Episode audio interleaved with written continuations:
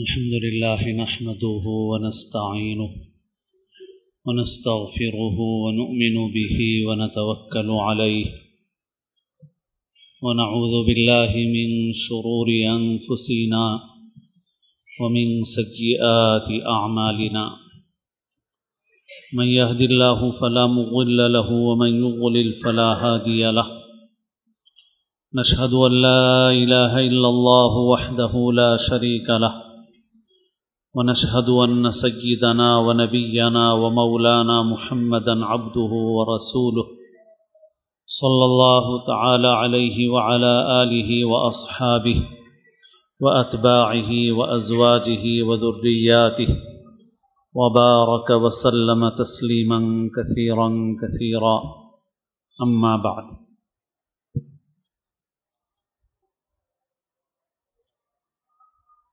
قابل احترام بزرگوں عزیز دوستوں اور ساتھیوں، اللہ تعالی نے دین اسلام جو ہمیں عطا فرمایا ہے،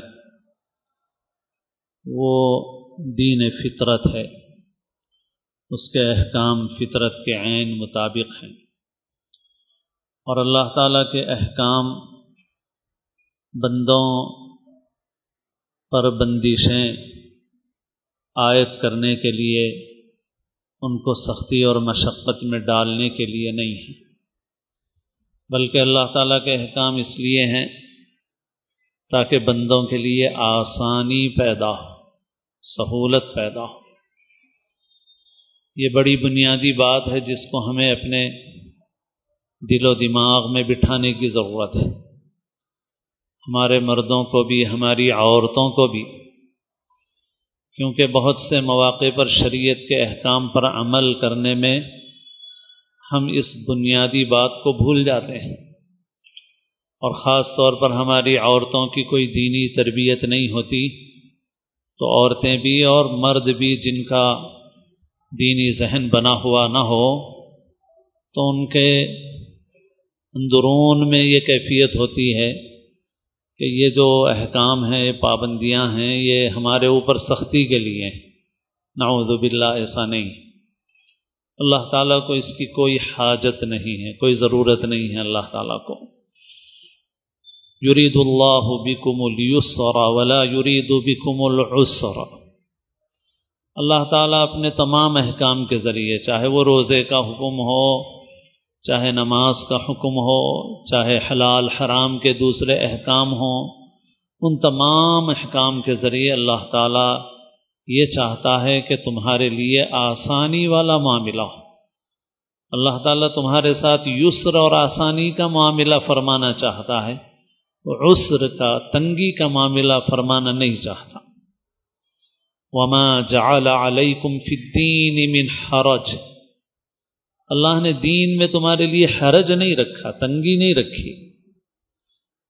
دین حرج اور تنگی پیدا کرنے کے لیے نہیں ہے، بلکہ تنگیوں کو دور کرنے کے لیے آسانیاں پیدا کرنے کے لیے یہ بات ہمیں سمجھنے کی۔ لیکن جیسے بچہ نہ سمجھ ہوتا ہے اور اسے ماں باپ کی طرف سے عائد کی ہوئی پابندیاں سختی معلوم ہوتی ہیں لیکن جب بڑا ہوتا ہے تب اس کو سمجھ میں آتا ہے کہ ماں باپ ہم پر جو سختی کرتے تھے، جو پابندیاں ہمارے اوپر عائد کرتے تھے، وہ ہمارے ہی فائدے کے لیے تھی۔ بچہ بڑا ہونے کے بعد سمجھتا ہے۔ عموماً بس ایسا ہی ہمارا بھی معاملہ ہے۔ ہم اپنی نادانی سے، جیسا بچہ اپنی نادانی سے سمجھتا ہے ہم اپنی کم عقلی اور نادانی سے یہ سمجھتے ہیں کہ یہ احکام ہمارے لیے تنگی ہیں۔ پابندیاں عائد کی جا رہی ہیں ہمارے اوپر، سختی کی جا رہی ہے ہمارے اوپر۔ لیکن ایسا نہیں ہے۔ جب بعد میں پتہ چلے گا، آخرت میں پہنچنے کے بعد پتہ چلے گا کہ یہ سب ہمارے ہی فائدے کے لیے۔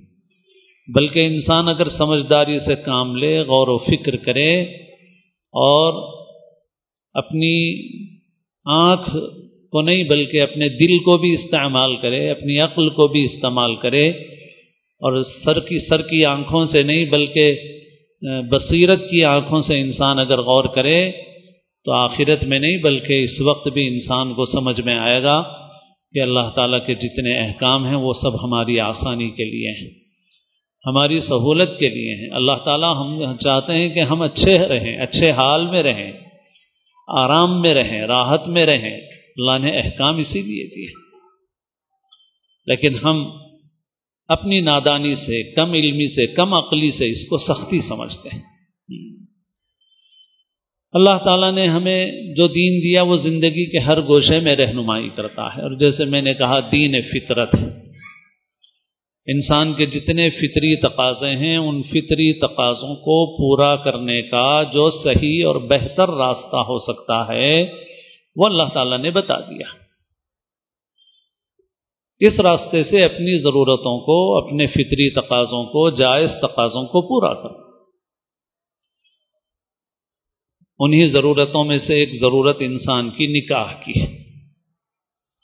کہ انسان کو اس کی ضرورت ہوتی ہے، اس کا تقاضا ہوتا ہے۔ تو جب اس کی عمر کو پہنچ جائے انسان، تو اس ضرورت کو پورا کرنے کا بہتر راستہ اللہ تعالیٰ نے بتایا۔ نکاح کا راستہ بتایا، پھر اس نکاح کو آسان فرمایا۔ نکاح کے سلسلے میں بہت سی باتیں عموماً نکاح کے موقع پر بیانوں میں بھی آتی ہیں، لیکن عام طور پر ان موقعوں پر زیادہ لمبی بات کہنے کا موقع نہیں ہوتا۔ تو دس بیس منٹ، کبھی آدھا ایک گھنٹہ بھی کسی کی بات ہو گئی، کوئی خاص مہمان ہوتے ہیں، خاص موقع ہوتا ہے تو ہوتا ہے۔ لیکن باتیں اس میں پوری نہیں آتی اس وقت چند متفرق باتیں اللہ تعالیٰ جو توفیق دے آپ کی خدمت میں عرض کر رہا ہوں۔ قرآن مجید میں اللہ تعالیٰ نے ارشاد فرمایا کہ الرجال قوامون على النساء بما فضل الله بعضهم على بعض وبما انفقوا من اموالهم۔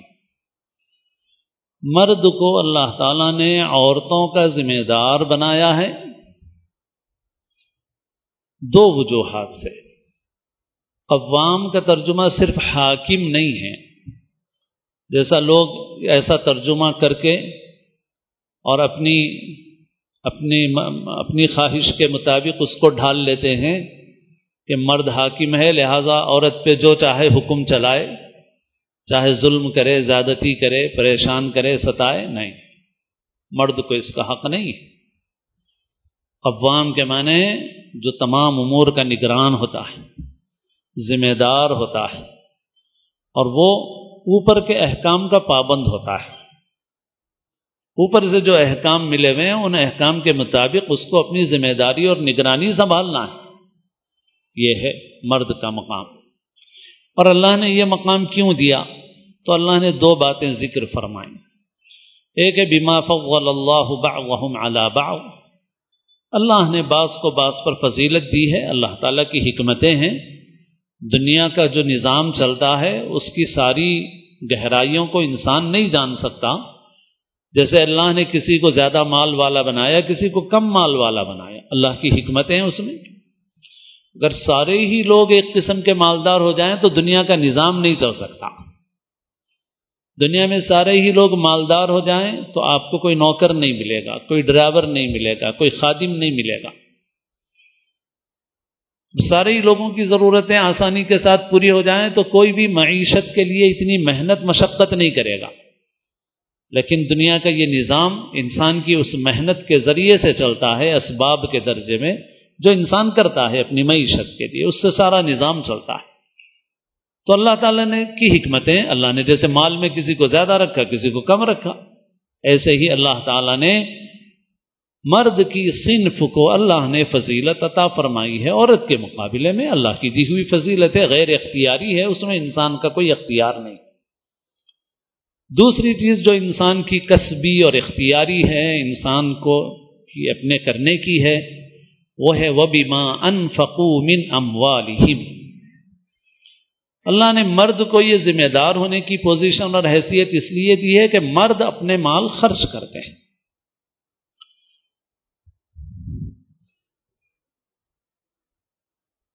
نکاحوں کے موقع پر بھی یہ بات عرض کرتا ہوں کہ نکاح کی بہت سی سنتیں ہیں۔ کچھ سنتیں مستحب کے درجے کی ہیں اور ان کا لوگ اہتمام کرتے ہیں۔ لیکن جو بنیادی خرابی نکاح کے سلسلے میں ہمارے معاشرے میں ہے، وہ ہے خرچ کا بوجھ بجائے مرد پر پڑنے کے عورت پر پڑنا اگر ہم بنیاد سے صحیح کرنا چاہیں، صرف مسجد میں نکاح کافی نہیں ہے۔ کچھ علامتی اچھے کام کر لیے جائیں، یہ کافی نہیں ہے۔ جو بنیادی کام ہمیں کرنے کا ہے وہ یہ ہے کہ جو سسٹم بالکل الٹا ہو گیا ہے، اس سسٹم کو صحیح کرنا ہے۔ اسلام کا جو نظام ہے، اسلام نے عورت پر ذمہ داری کبھی بھی نہیں رکھی ہے۔ باپ پر اللہ نے ذمہ داری رکھی بیٹیوں کی بھائیوں پر ذمہ داری رکھی بہنوں کی، شوہر پر ذمہ داری رکھی اپنی بیوی کی۔ اولاد پر ذمہ داری رکھی اپنی ماں کی اور یہ پورے اعزاز اور اکرام کے ساتھ ہے۔ وہ جس حیثیت میں بھی ہو، اس کی عزت، اس کا اکرام ضروری ہے۔ یہ خرچ کرنا بھی احانت کے ساتھ نہیں ہے، انسلٹ کے ساتھ نہیں ہے، پورے اکرام کے ساتھ ہے۔ اگر بیٹیاں ہیں منکان لہو سلاط بلاتن فعا سلاط بناتن فعا و آوا ہن وقف الہن وجبت لہ الجنہ۔ اگر کسی کی تین بیٹیاں ہیں، ان تین بیٹیوں کی پرورش کرے گا، ان کی کفالت کرے گا۔ اور بعض روایتوں میں ہے کہ ان کی پرورش کے ساتھ ساتھ یہ الفاظ بھی ہیں کہ ان کی احانت نہیں کرے گا۔ ان کو شرمندہ نہیں کرے گا۔ ان کو تانے طنز نہیں کرے گا ان کے ساتھ۔ تو اللہ تعالیٰ نے اس کے لیے جنت واجب کر دی ہے۔ تو ہر اعتبار سے ماں ہے تو ماں کا تو بڑا درجہ ہے الجنت تحت اقدام الامہات۔ اور ایسے ہی پوچھنے والے نے پوچھا کہ میرے حسن سلوک کا سب سے زیادہ مستحق کون ہے؟ تو آپ نے فرمایا کہ تمہاری ماں۔ پھر پوچھنے والے نے پوچھا، دوبارہ بھی آپ نے فرمایا تمہاری والدہ۔ تیسری مرتبہ بھی فرمایا تمہاری والدہ۔ چوتھی مرتبہ پوچھا تو حضور نے فرمایا تمہارے والد۔ یعنی ماں کو اتنا بڑا درجہ دیا خدمت کے اعتبار سے۔ سب سے بڑا باپ سے بھی ایک طرح سے درجہ بڑھ گیا ماں کا۔ باپ کے مقابلے میں بھی ماں کا درجہ بڑھ گیا۔ تین مرتبہ حضور نے ماں کے ساتھ حسن سلوک کا حکم فرمانے کے بعد چوتھی مرتبہ باپ کا ذکر فرمایا۔ اور پھر اس کے بعد فرمایا کہ تم ماں ادناک تم ماں ادناک۔ پھر جو جتنا قریب ہے وہ اتنا تمہارے حسن سلوک کا مستحق ہے، حقدار ہے۔ تو دیکھیے، عورت کی ذمہ داری مرد پر ہے اور پھر ہرگز ہرگز اس طرح سے نہیں ہے کہ مرد کسی قسم کی احانت اور بے توقیری کرے، بلکہ مرد کو حکم ہے کہ اس کی عزت کا پورا لحاظ رکھے، اس کا اکرام کرے، اس کی احانت نہ کرے۔ یہ اللہ نے مرد کے اوپر ذمہ داری رکھی۔ ہمارا نظام اس کے الٹ ہو گیا۔ ہمارے نکاحوں میں جو بنیادی خرابی ہے وہ یہی ہے۔ اب اس میں عموماً جو بات آتی ہے ہمارے سامنے، وہ یہ ہے کہ بھائی لوگ خوشی سے کرتے ہیں۔ تو پہلے اس خوشی کی حقیقت کو ہم سمجھ لیں۔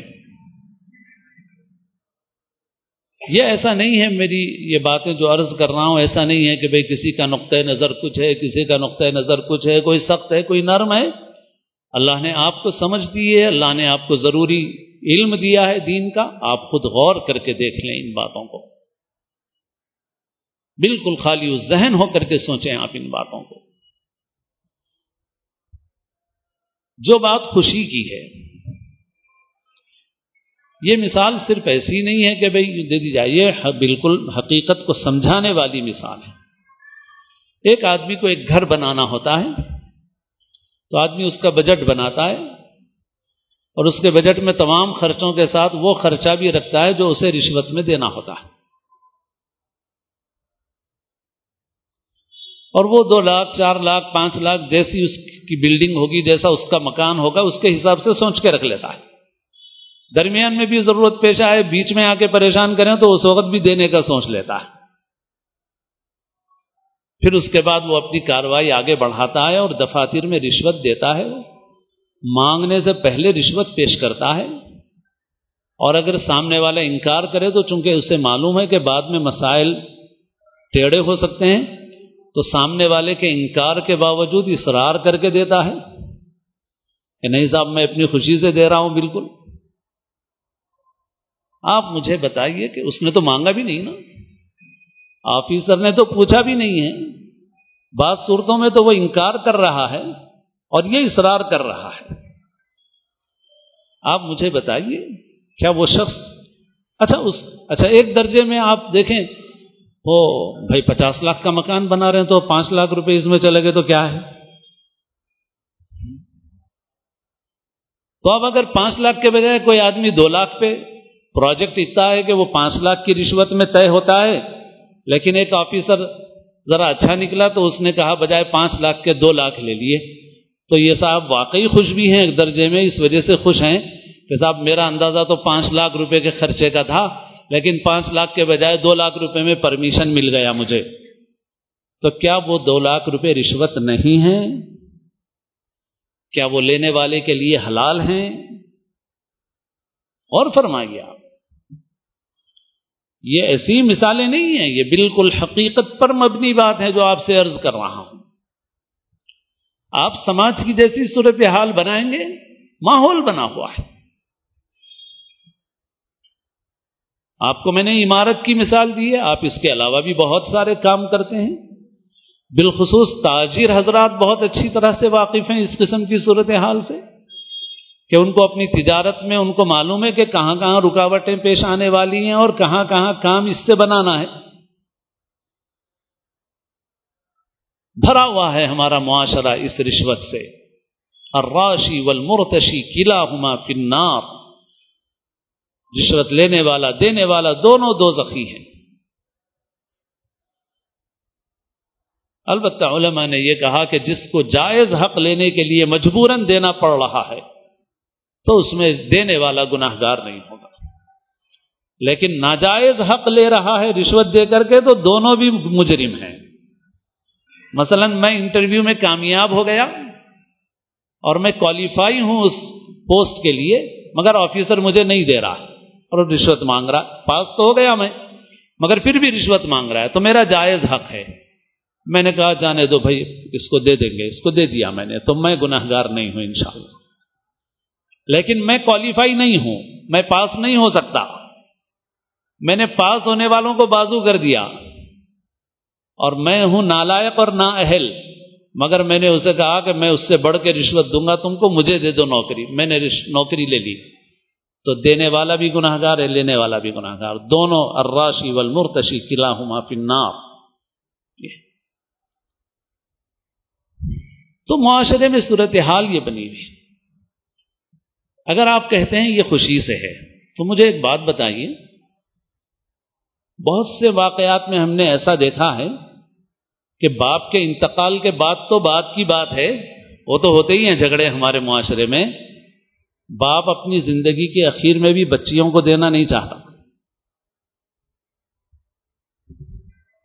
باپ اپنی زندگی کے اخیر میں بھی بچیوں کو دینا نہیں چاہتا، بچوں کو دے کے ختم کر دینا چاہتا ہے یا بچیوں کو برائے نام دینا چاہتا ہے۔ تو آپ اگر خوشی سے دینا ہے آپ کا، تو اس وقت اگر خوشی سے تھا تو اس وقت خوشی سے کیوں نہیں دے رہے ہیں؟ جبکہ اس وقت اللہ کے حکم کی خلاف ورزی کر رہے ہیں آپ۔ اللہ کے نازل کیے ہوئے میراث کے احکام کو آپ نعوذ باللہ کنڈم کر رہے ہیں آپ۔ ان کو ایک طرف کر کے آپ اپنی مرضی کے مطابق کام کر رہے ہیں۔ آپ کا اگر وہ دینا خوشی سے تھا تو یہاں آپ خوشی سے کیوں نہیں کر رہے ہیں؟ حقیقت یہ ہے کہ یہ خوشی کی بات، یہ محض ایک اپنے آپ کو دھوکہ دینے والی بات ہے۔ آدمی خوشی سے کر رہا خوشی اصل میں ہوتی ہے اندر سے دلی خوشی۔ اور اللہ کے رسول صلی اللہ علیہ وسلم نے فرمایا، لا يحل لمري مال الا نفس من۔ کسی کے لیے دوسرے بھائی کا مال بغیر اس کی دلی خوشی کے حلال نہیں۔ یہ دلی خوشی نہیں ہے۔ یہ ویسی ہی خوشی ہے جیسی خوشی عمارت کی کے پرمیشن کے لیے رشوت دینے میں ہوتی ہے۔ اس خوشی میں اور اس خوشی میں کوئی فرق نہیں ہے۔ یہ خوشی اللہ کے پاس اس عمل کو جائز قرار دینے والی نہیں ہے۔ یہ ایک خاموش دباؤ ہے۔ بہت خفیہ اور پوشیدہ قسم کا دباؤ ہے۔ اور آج ہمارا معاشرہ اس میں پس رہا ہے۔ آج بھی عرب ممالک میں نکاح کے موقع پہ اکثر عرض کرتا رہتا ہوں میں کہ عرب ملکوں میں آج بھی لڑکی کا باپ اپنی بیٹی کی شادی میں اپنی جیب کا ایک ریال بھی خرچ نہیں کرتا۔ اور یہ حقیقت ہے بالکل۔ ایک ریال بھی اپنی اپنی جیب کا خرچ نہیں کرتا، سوال ہی نہیں پیدا ہوتا۔ وہ جو کچھ بھی کرتا ہے، وہ سب لڑکے سے مہر وصول کر کے کرتا ہے۔ جو کچھ بھی اسے کرنا ہوتا ہے، وہ لڑکے سے مہر وصول کر کے کرتا ہے، اپنی طرف سے نہیں کرتا۔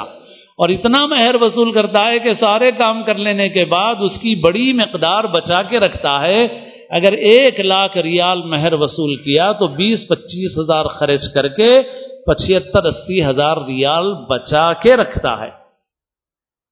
آپ بتائیے کہ کتنا زمین آسمان کا فرق ہے ہمارے اور ان کے درمیان۔ زمین و آسمان کا فرق۔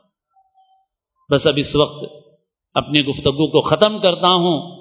حضرت مولانا سجاد نعمانی صاحب مدض اللہ کی ایک بات جو بار عرض کر چکا ہوں، اس کے، اس بات کے ساتھ کہ مولانا نے فرمایا تھا کہ اگر مسلمان بعض غیر مسلم لڑکیوں نے یہ کہا کہ مسلمان اپنی دوسری خرابیاں اپنی جگہ پر، اگر صرف نکاح کے معاملے میں اس ملک کے مسلمان واقعی مسلمان ہوتے، تو لاکھوں لڑکیاں اسلام کے دامن میں پناہ لینے کے لیے تیار ہیں۔ مگر لاکھوں لڑکیاں اسلام کے دامن میں کیا پناہ لیں گی؟ ہماری ہزار ہا ہزار لڑکیاں جا کر غیروں کی گود میں بیٹھ رہی ہیں۔ اس لیے کہ ہمارے نکاحوں میں سوائے قاضی صاحب کے خطبے کے اسلام نہیں ہے سب کچھ ہندوانہ رسم و رواج اور ہندوانہ طور طریق ہیں۔ اللہ تعالی ہم سب کو دین کی صحیح سمجھ نصیب فرمائے، عمل کی توفیق نصیب فرمائے۔ ہم سب کو اسلام کی زندگی اور اپنے اپنے وقت پر حسن خاتمہ نصیب فرمائے۔